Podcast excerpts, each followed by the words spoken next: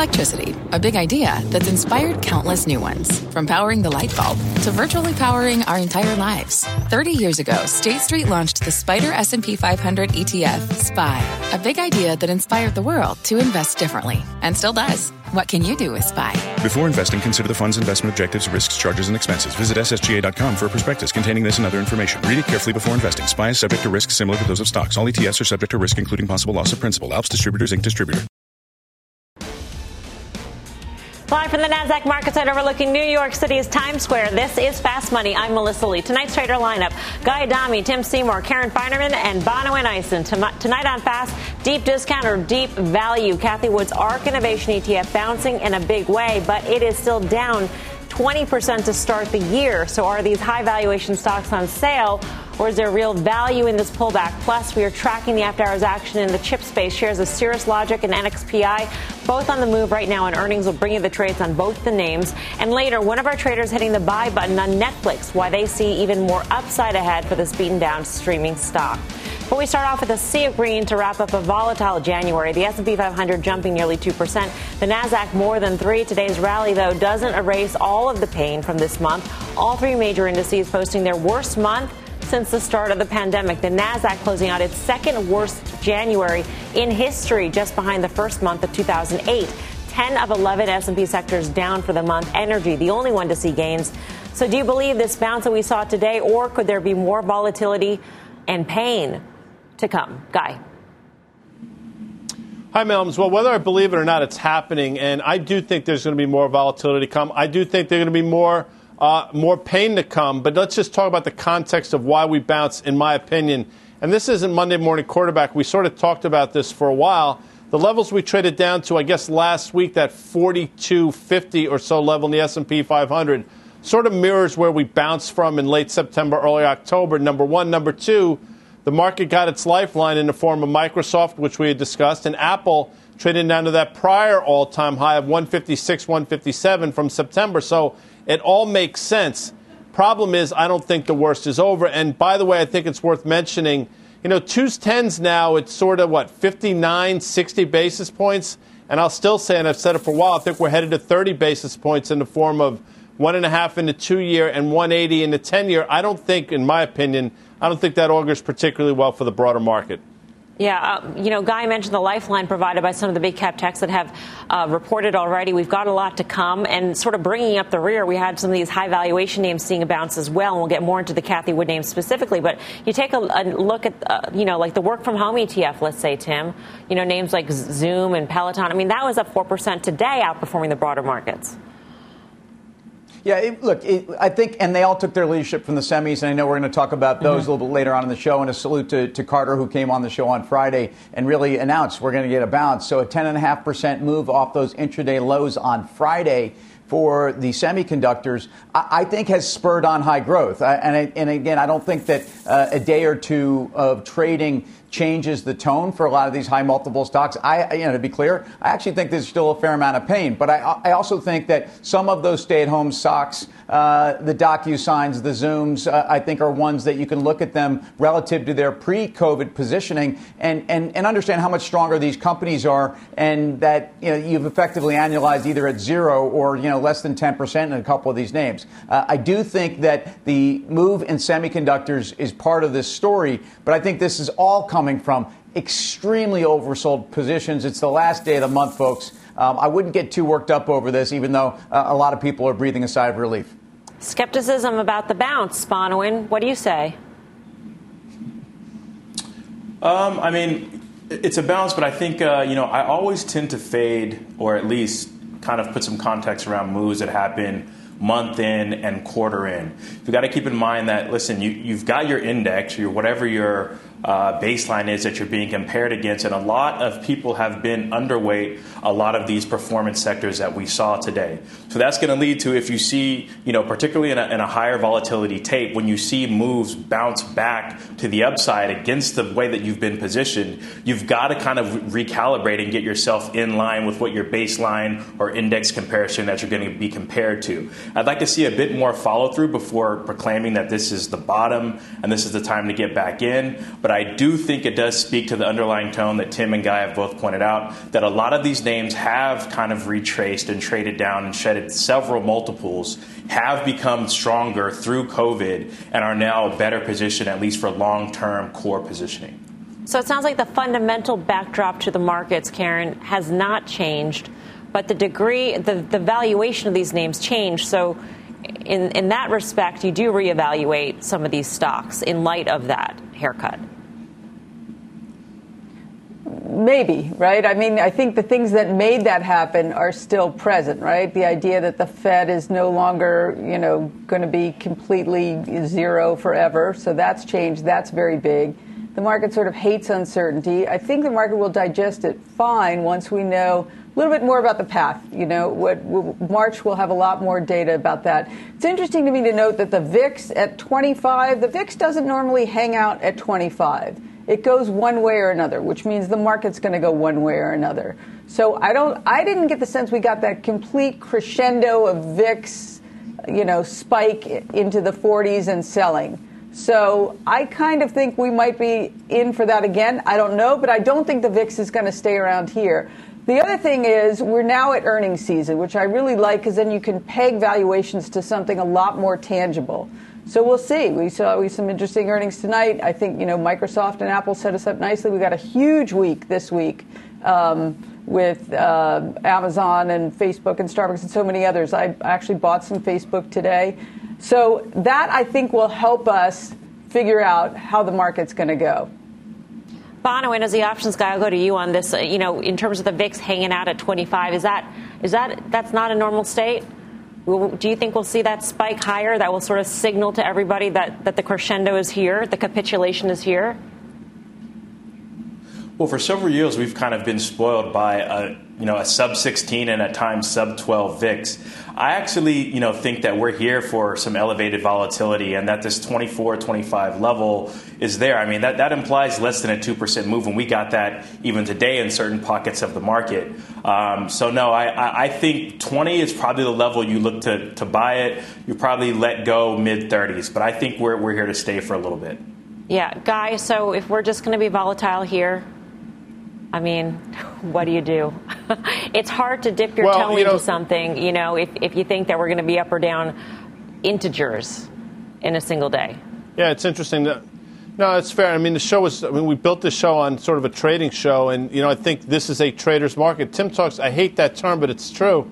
And Tim has mentioned for months now that, you know, more Fed equals more volatility, and the Fed is no longer underwriting this market. They basically have told you that, you know, I think, and I've said this, and I know it's somewhat tongue in cheek, but I believe it. You know, their dual mandate of making sure the S&P 500, the Nasdaq are going higher. Well, they they were successful in that for a long time, but now they focus their attention to uh, inflation. And if you believe the mantra that you don't fight the Fed, and that's typically said when they're putting liquidity in the market, and by fighting the Fed, you're bullish. Well, now that they're taking it away, if you're now bullish, you're fighting the Fed to the downside. So that's just my two cents here. So if you're going to believe that mantra, Tim, then the extrapolation of that is that you shouldn't be long the markets for some time if they're in a tightening mode. Well, we, we spent a lot of time on the show trying to talk about what being long the market is or not, and, and I, I certainly wouldn't recommend people leaving this market. Um, I, I, would recommend that some of the rotation that we've talked about, I, I think there are places that you are going to see uh, the beneficiaries of higher interest rates or reflation or inflation. Um, I do think it helps industrials. I do think it helps commodities. I do think it helps um, certain parts, even and even healthcare. So um, I think this is more the story, and in fact, I think it's more about a rationalization uh, of multiples and what you're willing to pay for companies. And that's why um, we've seen such extreme reactions to companies that have guided down for the first quarter, uh, especially those that have higher multiples. And I, I, I think that's the backdrop we're in. I think what we're all talking about is an environment where equities really had a lot of room to run based upon let's let's not forget we were waiting for this period of normalized earnings back after COVID. We're, we're absolutely staring that in the face, Omicron or not. Um, you have to listen to companies and really get a sense of where their business is going to be 2H22 into 23. And so that mulligan is gone, the Fed is gone, um, and it doesn't mean that you run from this market. It just means that there are different ways to be investing, and I think there are really interesting ideas out there. All right. Speaking of that, uh, the high multiple names, the ARK Innovation ETF seeing a nice pop today. The fund jumping more than 9% for its best day since last March, but it has been a very rough run over the last year. Just take a look at how far some of its biggest holdings have fallen from their highs. Tesla, Zoom, Teladoc all trading well off their peaks. Cathie Wood sees this drop as an opportunity to double down on some of these names, saying in her market commentary just last month, after correcting for nearly 11 months, innovation stocks seem to have entered deep value territory. Their valuation's a fraction of peak level. So that got us thinking are these stocks deeply discounted or is there deep value?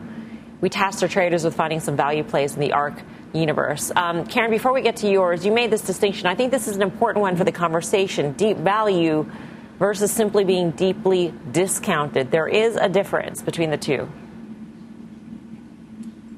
Yeah, there's definitely a difference. Uh, that's saying that any of those stocks, if they traded at $1,000, $10,000 per share, if they came down to 5000 that that would mean they're deep value, which it doesn't, right? It also depends on so many other factors, but just being a lot cheaper than it used to be isn't enough. That having been said, though, I do think there's some in, some interesting plays there. To me, it's Coinbase. It's not super cheap, but they actually do make money. And I think that in this land grab for wallets, I think they're positioned nicely. Stock's well off of its IPO, well off of its highs. Obviously, as Bitcoin trades down, Bitcoin and other currencies trade down, it's traded down with it. But I think they're well positioned, and so that's the one that I like the most. Tim, you chose a work from home darling. Yeah, like Teladoc, uh, and again, this is all in the context of relative to themselves. And, and there's an argument that you know this is an oxymoronic game of, of could these stocks ever be considered value? But Teladoc at four and a half times 2023 revenues is significantly deeply discounted to where it was. But you can make an argument with 76 million used subs, uh, and you have at least a margin enhancement. They've had the last two years, they've increased their margin by about 700 basis points. That's expected to continue economies of scale. Look, I, this is a story that actually I believe. I, I, believe that this is a company that really has the ability to grow. And at four and a half times sales, you know, that's, that's, something I could pay for. There's a lot of stocks in there that I don't think you've changed the dynamic here, but uh, this is one that's actually pretty interesting to me. Bonawyn, what's yours? Uh, Trimble is another one that I think fits the bill, and I, and I think in terms of value, value, I'm going to use quotation marks there. It checks all or most of the boxes with the exception of dividend yield. But at 24 times forward PE, 15, 15 turns cheaper than its five-year average, positive cash flow. I think Trimble very much fits the bill. I mean, it's essentially trading in line with the overall general market, and you get that innovation upside. And Guy, you went all the way back to your 2021 acronym for yours. Yeah, I did. And listen, I mean, Palantir was looking like a champ in early 2021, if you recall. I think it got caught up in sort of the whole WSB Reddit crowd, which was great at the time, probably proved to be uh, very detrimental long term. But I look at Palantir and say, you know what? And Tim talks about this. Data is the new oil. And they're really just, they're in the midst of it, right? And I just don't think people fully understand, or maybe I don't fully understand, uh, the power of Palantir, or maybe they haven't done a good job saying it. But I will say, I think they're going to make offerings for medium sized businesses, MSBs, you hear all the time. I think that's going to help them in terms of margins. And I think this stock with a 13 handle is just too cheap in this environment. All right. Our next guest predicts treacherous market activity will pave the way for a violent rally in February. Tom Lee runs Fundstrat Global Advisors, is the CNBC contributor. Tom, always good to see you. Yeah, great to see you, Melissa. So January was rough. You thought January would be rough, but you didn't think it would be this rough. Is the flip side to that that you think this violent rally in February will be even stronger? Uh, yeah, the setup looks like the V for February is not Valentine's, but violent rally, and I think uh, there's a couple reasons for that. One is that we know retail sentiment got so negative that it was the worst since 2013, but the last six times it was this negative six out of six times the market was higher three months later. So I think we're in a uh, easy sort of risk reward for the month of February. The second is retail cash. Uh, we're going to talk about this with our clients tonight, but if you look at retail money market cash from ICI, retail investors basically assumed a bear market was starting. So they've raised so much cash in the last couple of months that we're essentially resetting uh, a risk on rally. And the third is I mean, this is anecdotal, but I've been at a couple conferences over the past week, I didn't find anybody bullish. So I think when institutional investors are cautious, retail basically priced in a bear market, and their sentiment's the worst in eight years, uh, you could have a huge rally. And as we've written before, recoveries from a fast sell-offs actually typically are symmetric, meaning you should expect a violent rally. Tom, it's Karen. Thanks for coming on. We always appreciate having you. Um, we know, you know, we like acronyms here. Yours is BEEF. One of the Bitcoin is part of it.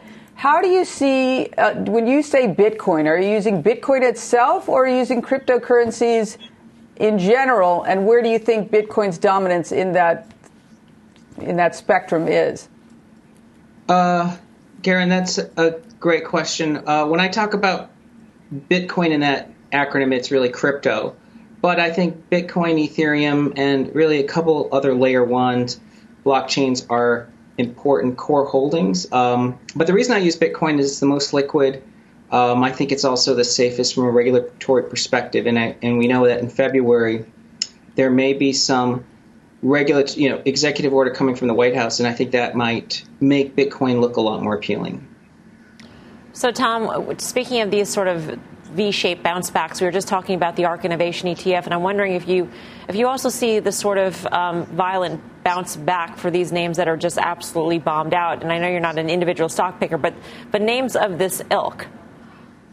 Uh, yes, uh, Mark Newton, our technical strategist, actually last week wrote about how you know, he's been watching ARK, the ARK ETF itself, and thinks that it's making an important bottom. So I think the next couple of weeks will be really insightful, but it does look like the arc balance needs to be respected, and I think it's going to be part of that V-shaped violent rally. All right, Tom, we got to leave it there. Thanks so much for joining us. Always good to get your perspective. Thanks. Tom Lee of Fundstrat. BEEF. It's funny, but it's it's very catchy, and, and B is much better than putting the C for crypto. CEEF is not that catchy guy. Um, but but do you like that? Energy, financials, those are the other letters. I love energy. I, I, listen, I'm not going to get into the Bitcoin thing, but having been cut in half and seemingly found a bottom at a prior uh, low that we bounced from, Bitcoin makes sense. But energy to me makes a lot of sense. And, you know, we've talked about it, I think, for a while. We had Paul Sankey on a month, month and a half ago. I think people underestimate uh, how high crude oil can go and then subsequently the underlying stocks. And if I'm not mistaken, I think energy was one of the better performing sectors in January. I think that's going to continue. And I understand what Tom is saying. By the way, Tom was the one that a month and a half, two months ago, said to be cautious into this period of time. So if he says we're going to see a knee jerk uh, rally, I'm not going to stand in his way. I just think there's going to be more volatility prior to that.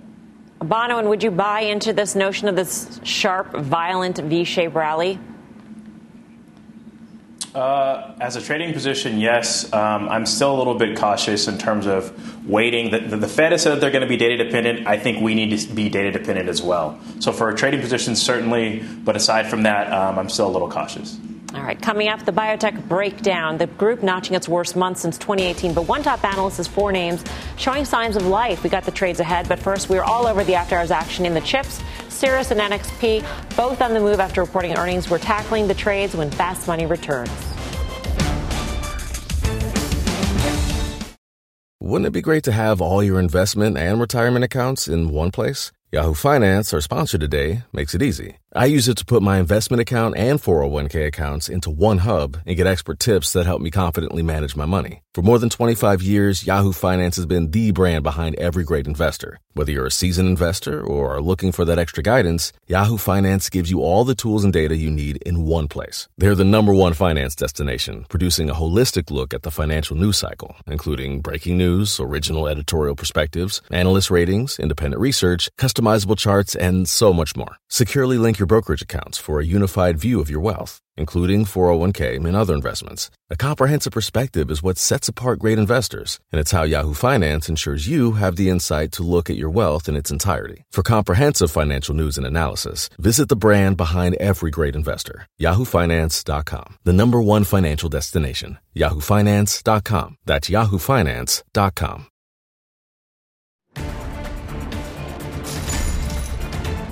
Welcome back to Fast Money. We've got an earnings alert for you on two chip names, Cirrus Logic and NXPI. Let's get to Seema Modi with all the details. Seema. Hey, Melissa, let's start with NXP shares reversing early gains after delivering the double digit revenue growth Wall Street was hoping for, a 21% rise for the fourth quarter year over year. Ahead of today's report, Piper Sandler downgraded the stock to neutral on concerns around the pace of orders slowing down in the second half of the year as supply chain constraints normalize. And then there's UBS reiterating its sell rating, writing, is this as good as it gets? Now, the commentary from NXP CEO Kurt Sievers suggests otherwise, saying we continue to see growing customer demand outstripping supply as inventory across all end markets remains very lean. Taken together, this underpins our continued confidence of robust growth throughout 2022. A big move in the stock. It was up 8% in the regular session. The company also announcing a dividend hike and a bigger stock buyback program. But the chip supplier, which does make roughly 50% of its revenue from the automotive industry, has been come under pressure as part of this broader tech sell-off we've seen in 2022. Stock down about 15% from its uh, respective 52 week high. So, what executives say tomorrow on the conference call could provide a good lens on future demand. Now, sticking with semiconductors, check out shares of Cirrus Logic rallying here after hours, up about 4%. It was up as much as 10%. Solid beat on earnings, about a 40 cent beat on its bottom line, plus uh, very strong guidance for the fourth quarter. Melissa, back to you. All right, Seema, thank you. Seema Modi. Um, very different outcomes in terms of after hours trade. Tim, what do you make of them? Well, look, NXP, uh, it's a case of where the stock, like many semis, was, was I think, you know, down 23, 20% to the to the intraday lows on Friday. Um, the fact that they've reiterated a three-year growth at, you know, between 8 and 12%, I think is a huge relief to the market. Um, I think you're at a place here where, again, some of these uh, some of these chip companies appear more commoditized than others. Um, the reliance on the auto sector is high. I think the near-term headwinds are there, although I wouldn't be worried about the near-term headwinds beyond, you know, the, you know, the near term. In other words, I think you got a case here. We priced in a lot of bad news. So it was a great day to be a semiconductor stock, um, and I would be cautious on following through a 15% move uh, essentially since that low even if you don't own NXPI, it's a great read on just the landscape in general in terms of its end markets because it feeds into so many different places, not just automotive guy. Yeah, and I don't think we talk about it often enough. I hear what Tim is saying, but first of all, look at where it stopped on Friday. You go back to, I think it was October 11th or so, the stock traded down to about 180 and then had a huge bounce to all time highs in December of 239. Well, that's what we tested on Friday. We traded down to basically 180 and bounced. We did it on decent volume, by the way, close to 5 million shares. At 17 times forward earnings, it's not that expensive. And I think they have decent revenue growth and earnings growth to back that up. So, to your point, it gives you a lot of clarity as to what's going on. I understand what Piper did here. They downgraded the stock, 210 price target, but I think you can say that long this stock against the lows we made on Friday. Where do you find value in chips, Karen? Well, Qualcomm, but I, that that's actually run a long way, so I, I wouldn't I, I, wouldn't be a buyer probably up here, especially on a day like today in this very strong run. Could I just point out one thing in NXP though? Mm-hmm. I don't know if it was right when the company said there was a material weakness in their IT general. I, I don't know exact. I knew what each word meant, but I didn't know what they meant altogether. They haven't filed the 10K, so I don't know. Uh, it, I didn't get it's fine that they haven't filed it. They have plenty of time to do that. It's, I just need more explanation. Could be nothing. Can't be something wonderful, but it could absolutely be nothing. So I'm interested in that. I would think even just um, computer programs, when they pick up material weakness, want to hit sell. So that is something to worth uh, worth keeping an eye on. We're just getting started here on Fast Money. Here's what's coming up next. Biotech Blues, the group notching one of its worst months ever. But is there a pulse left in the trade? Plus, Netflix, doing anything but chilling. Shares jumping as analysts dream in. And the CEO is getting in on the surge. Is this turnaround for real? We'll break it all down. You're watching Fast Money, live from the NASDAQ market site in Times Square. We're back right after this. People today can spend half their lives over 50. So it's good to be financially ready for what's important to you as you get older, like a family vacation. or starting your dream business. Welcome to Connie's Coffee. How may I help you? AARP's trusted financial tools can help you plan for whatever your future holds. That's why the younger you are, the more you need AARP. Start planning today at aarp.org/moneytools. This podcast is supported by FedEx. Dear small and medium businesses, no one wants happy customers more than you do. So you need a business partner just like you. Like FedEx, who understands your passion for serving your customers because they have the same commitment towards you. That's why FedEx offers you picture proof of delivery, packageless and paperless returns, as well as weekend home delivery to 98% of the U.S. on Saturday and 50% on Sunday. See the FedEx service guide for delivery information. What's more, FedEx Ground is faster to more locations than UPS Ground. Trust FedEx for timely deliveries. See what FedEx can do for your business. Absolutely, positively FedEx. Welcome back to Fast Money Relief for the biotech space. The XBI ETF rallying for a second day in a row, its largest one day gain in more than a year. But January wrapping up a terrible stretch for the group. The index down more than 16%, its biggest drop since 2018, and its third worst monthly performance ever. Our next guest says there could be opportunity in this beaten down sector. Let's bring in Jared Holz, healthcare equity strategist at Oppenheimer. Jared, great to have you with us. Thanks, Melissa. I appreciate it. I read your note this morning, was fascinated by it in terms of how bad the metrics have been for this space, but then also got to the part where you wrote about um, funds that had been getting into the sector over the last you know months of 2021, and so there isn't much ammunition left for them to continue getting into this trade. Who is who is the buyer at this point? Well, yeah, I think we have to look at you know other money managers to sort of start the party up a little bit. Long onlys, mutual funds sovereign wealth funds, quant funds that have really been underweight the space for a while, and it's clearly been the right call. It's just that at these prices, with so many single securities moving down the same level or the same degree, there's a lot of opportunity if you have a longer term strategy. And I think after a 20% correction just in one month, and we were talking about whether this index was going to move higher at the at the start of the year, and it's been the worst start that you know we could have imagined. So I think you know, money managers who have really not been heavily invested in biotech yet, you know, could serve as the catalyst to move us back up here. I mean, these are levels, Jared, you point out that we haven't seen since Hillary uh, Clinton talked about drug pricing. I mean, things are, are that bad. Is this the kind of sector that you can buy the ETF in, or is this the kind of sector where you have to uh, dig in and understand the fundamentals of individual names?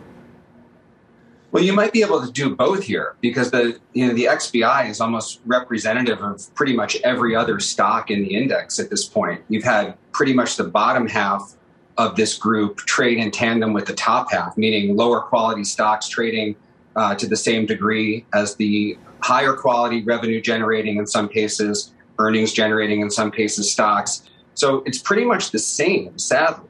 Um, I think you can probably play the index because some of the lower quality names, it's just so hard to see them go down even more. So I think today's move almost reflective of the, the fact that short covering stopped. Maybe some you know covering took place today. Maybe a little bit of nibbling on the margin. Um, but I think you can probably do both. I mean, the higher quality names within biotech are probably ownable here, given mm-hmm. the amount of destruction and, and, and value disintegration we've seen um, but then again, you can you know probably buy the XBI here too, at least for a trade. I want to get to your individual names. You've got three of them that you're bringing to us, starting with Horizon. Well, yeah, I think Horizon's interesting here. Again, revenue generating, multi billion dollar top line company um, in, in eye disease that they've really crushed in terms of you know finding patients and, and generating significant sales from in only a couple of years. And this was $120, you know, very recently down as low as 80. It's come back along with you know the rest of the group today. Um, but I think Horizon is worth a shot. Um, Insmed is another one, revenue generating company, pipeline, you know, real infrastructure, Salesforce, et cetera. And then Seattle Genetics as well. Um, this is an oncology company with five marketed drugs, um, a host of others waiting, you know, in the clinic to be approved at some point over the next year or two. So I think those three kind of make sense and they're kind of emblematic of what we've been talking about, trying to find legitimate enterprises that have traded just as poorly as those that do not have any of these attributes at all. Jared, thank you. We appreciate it. Jared Holz of Oppenheimer. Um, Guy, where do you stand on this? I mean, as Jared had mentioned, even even the low quality names, they're due for a bounce. This sort of gets back to the conversation we started the show with, with the ARK Innovation names. At some point, these things are going to bounce. The question is, do you want to s- step in here? That's the thing. I mean, in IBB, obviously, I think IBB right now, 9% of it is now comprised by Moderna. But if you look at the sell off, and we've talked about it, you know, I didn't think you'd get down to the 160s, but here we are. I think IBB is worth a look. And Seagen, SGEN, he just mentioned, it's really interesting. Morgan Stanley just upgraded the stock as well. And I think on valuation, you can make a pretty compelling case. So obviously, the XBI is a little bit of a different animal. IBB is the one that I look at.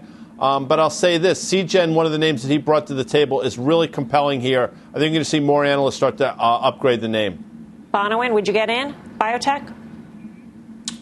I, well, you know, I, I, felt similar sentiments around Horizon. It's it's one of the cheapest in the group with one of the most robust gross margins, and it's a bit later stage, so it's it's a little less speculative. I mean, I, I can understand the buying the bounce, but you still want to make sure you're at the top tier of the sector or subsector that you're involved in. And I think Horizon fits the bill there. Tim, very very rough year for biotech investor. what would you do here? Yeah, and, and I, I think our well. I would stick with quality, and I would stick with uh, the lowest multiple names, and then the ones with the most cash and the most defensive. And to me, that's Regeneron. Um, it, it's potentially Gilead. Regeneron uh, certainly has fared well through COVID, so their their COVID A B cocktail is seen as the preventative, in a status quo. Um, I think if you look at their future in oncology, it's very optimistic. They've had a lot of progress. They've got $9 billion to spend on internal research. They are doing just that, and it's nine and a half times forward. So uh, our, our, our, audience knows we talk about this all the time the difference between the XBI and the IBB. And I, I just think in the IBB, you have a lot more defense, and, and Regeneron has outperformed its peer group, and Moderna is the reason why the IBB is underperformed. So I think you can't paint them all with the same brush. Uh, I think Regeneron looks great.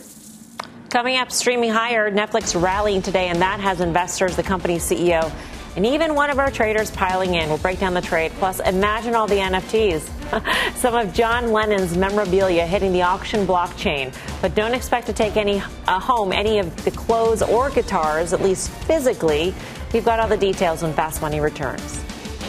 Get your trades to go with the Fast Money Podcast. Catch us anytime, anywhere. Follow today on your favorite podcasting app. We're back right after this.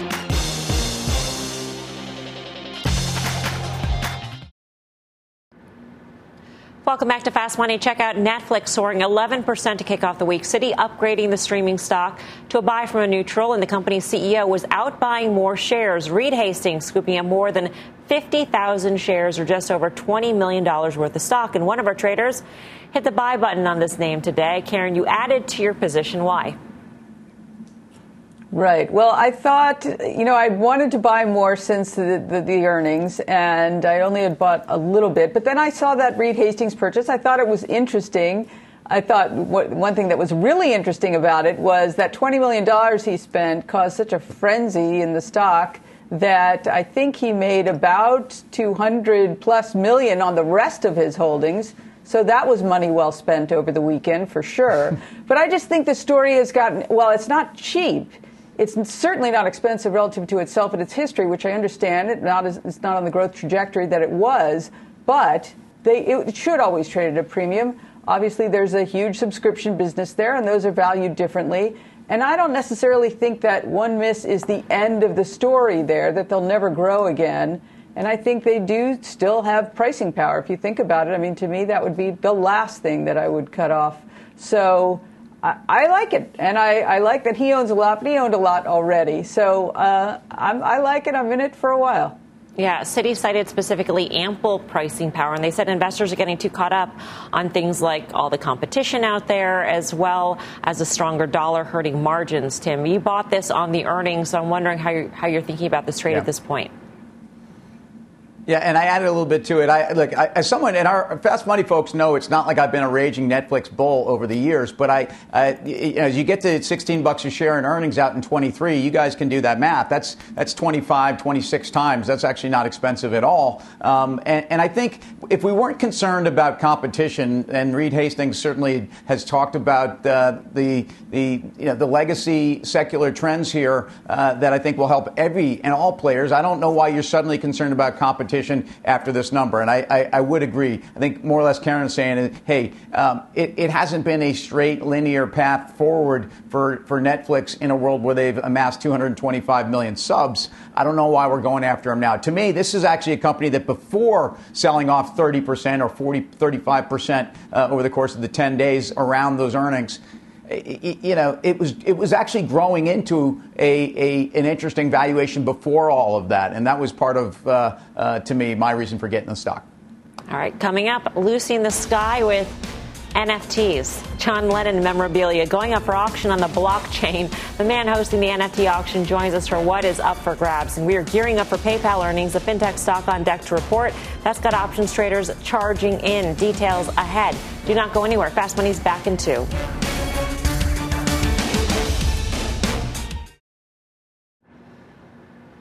Welcome back to Fast Money. Beatles fans, listen up. Some of the band's memorabilia is up for auction in the form of NFTs. Six items, including Paul McCartney's handwritten notes for Hey Jude, are listed for sale. Bidding is underway. It closes next Monday, so the clock is ticking.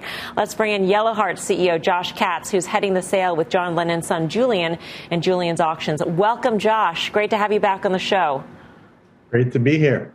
Let's be clear about this. The person who actually wins this auction won't own the physical, um, you know, the physical lyrics to Hey Jude, for instance. They'll have the NFT version. So, what sort of demand has there been so far for these items? Uh, the demand actually has been very high. And what this actually is, is what's called a digital pairing, where we're taking a physical good and we are creating a digital pairing of it or a twin of it that is authenticated by the original owner um, with true authentication and provable scarcity in this case. It sounds almost like alchemy, Josh. You have one item and you're able to hold the item and, and own the value of the item and yet sell an NFT duplicate of it and make even more money. Yeah, but yeah, that's exactly what's going on. You know, as we move into a digital universe and into the metaverse, these um, physical goods will need to become digital in order to be memorialized. And if you think about it, think about potentially a Beatles museum in the metaverse and things like that. You'll need authentic goods to be moved digital into the future. So, what is a bidding? You know, what's the most popular item so far? How high has the bidding gone? So, you know, the Hey Jude lyrics so far has gone to 50K, and, you know, the auction ends next week. So we expect it to actually go quite a bit higher. If you have an avatar in the metaverse, can, can this avatar wear that coat that's up for auction, for instance? Or is it just the ownership of this NFT that, that brings joy to your life? you know, potentially you will be able to wear that coat in the metaverse if you own it. Uh, anything is possible in the metaverse, but it will be a highly collectible digital item. You know, in a hundred years from now, when you know we're looking at these items, we're going to have to have provable authenticity, and that's what this is doing. What I'd really say this is is the earliest stages of physical digital pairings. When you look even at collectibles, memorabilia, even luxury goods and watches, these are things that are going to require, you know, NFTs to create authenticity and ownership.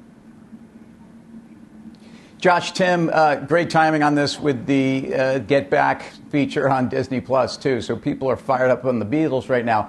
We're also fired up on the possibility of, of you know seeing rock and roll via NFT tickets. And how do you see this changing in a world where I think we're all frustrated by you know Ticketmaster, Live Nation, and those costs. But you know, for artists, this seems to be a great opportunity to connect with fans, and again, give them that utility on top of the concert ticket, whatever it means uh, on the follow up. Absolutely, Tim. You know, um, NFT tickets is something that we do at YellowHeart that we've really been pioneering. And what it does is, for the first time, it really creates an environment where there's no middleman who's a bad actor. There's no more fraud. There's no more counterfeit. Um, and there's direct payments where all stakeholders memorialize in a smart contract who gets paid what who has what stake, who has what ownership, and gets direct payment. So it's very hard to create fraud and misrepresentation in that market. And if you look at the live event sector, it's been fraught with middlemen. Has frankly nothing to do with Live Nation and Ticketmaster. They are, you know, trying their hardest to fight this all the time. But um, there is a cottage industry of scalping that really can be get you know decimated with the use of the NFT ticket. I have one more question. Sorry to be all hung up about this whole physical digital pairing notion, but what happens if the physical good is destroyed or well, changes hands? So when the physical good changes hands, I think in the future you're going to see both items being sold together in some cases, and there being separate items in some cases. So if the physical good changes hands, that technically in this case the digital good will still remain with the owner of whoever wins this auction next week. And if the physical good is destroyed, what happens to the value of the NFT? I think it's going to go through the roof. okay. Josh, thank you for your time. Always fascinating to hear from you. Thank you. All right. Um, Guy, you going to bid? You've been known to bid. You, you and Karen have gone to au- physical auctions before together. yeah, no, listen, I'm, my avatar is actually bidding fiercely right now in the metaverse sure for this, without question. I enjoyed, I enjoyed what I did with Karen in terms of that auction much better because there was actually something tangible. But obviously, this is not intended for me, so I'm not going to poo poo it. What I will say, and I think Karen probably agrees with this, um, Mike Mahaney has said that Coinbase will be the bank of the metaverse. And that move to 160 was epic in terms of how it flushed so many people out. So I don't think it's for this week or next week or next month, but I think Coinbase is probably the way you play all of this. There are also various cryptos, Karen, as you know, that are powering these auctions. I mean, Polygon 2 is this, Polygon Layer 2 is the one powering this one. And so if you look even beyond uh, Bitcoin, there are a lot of coins to actually invest in if you want to get in on this trend. Yeah, I think Polygon 2 is that uh, it's a less energy mm-hmm. um, intensive, less mm-hmm. energy usage. Uh, yeah. I got to tell you, I'm still, uh, this whole NFT thing, I can't help but think we are going to look back on these asset sales and just uh, that they'll be ridiculously high, not low. Um, but, you know, that's just me. Yep time will tell, as they say. Coming up, PayPal earnings on deck and options traders are charging it ahead of the report. We'll tell you how they are playing the fintech name when fast money returns.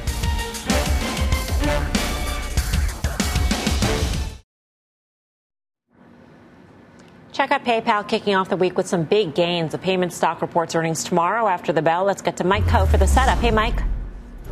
Hi there. Yeah, so we saw calls outpacing puts by about two to one in PayPal. Right now, the options market is implying a move of just over 7% by the end of the week. That's in line with how the stock has performed over the last eight reported quarters. Now, earlier in the day, it was the weekly 170 calls that were most active, but if you've been following the stock, you'll notice that it ended up more than 5% today. And as it rallied through that 170 strike price, it was the 180 calls that ultimately became the most actively traded and we saw about 4,900 of those trading for an average of just over $2 a contract. Buyers of those calls are obviously betting that the news could be good, and the rally we saw uh, last Friday and today could continue through the end of the week. Bonawyn, what do you think of PayPal? Uh, momentum trade, I think it makes a lot of sense. Given the spike in volatility, though, I would have liked to see them maybe spread that call with an upside call and dampen that cost basis. All right. Mike thank you for that. Uh, by the way, Cramer is making the case for PayPal in today's Investing Club newsletter. You can sign up now at CNBC.com slash join the club or use the QR code, QR code on your screen. And for more options action, full share Friday, 5.30 p.m. Eastern Time. Up next, the one stock posting some sizzling hot gains today. The name and your final trades and fast money returns.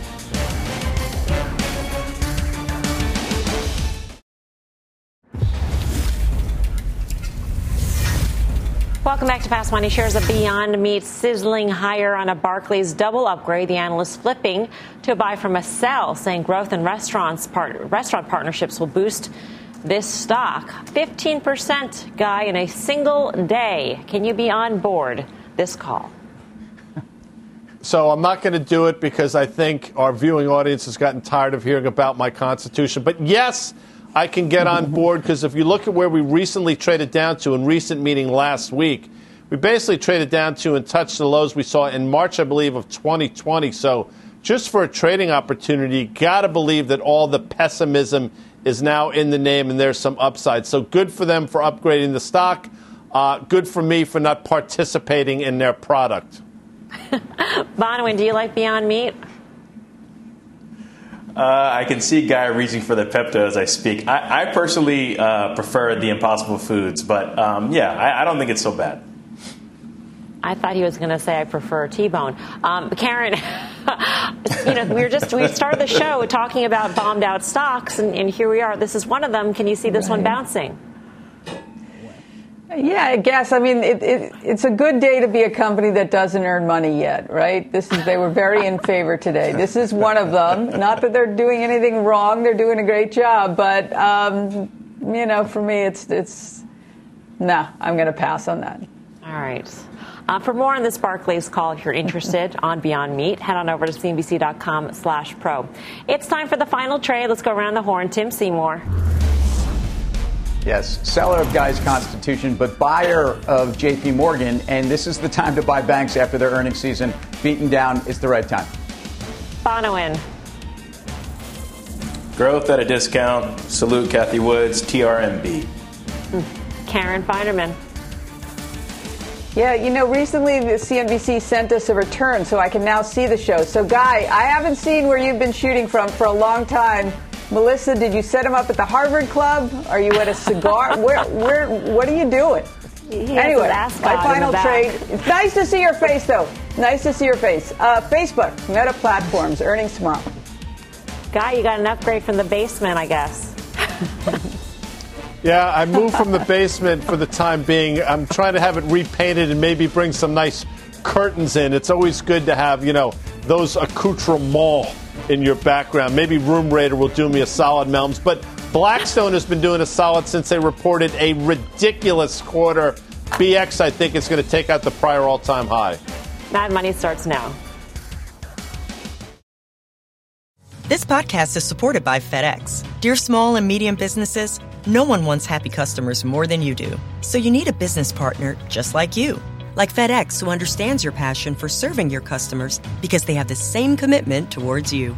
That's why FedEx offers you picture proof of delivery, packageless and paperless returns, as well as weekend home delivery to 98% of the U.S. on Saturday and 50% on Sunday. See the FedEx service guide for delivery information. What's more, FedEx Ground is faster to more locations than UPS Ground. Trust FedEx for timely deliveries. See what FedEx can do for your business. Absolutely, positively FedEx.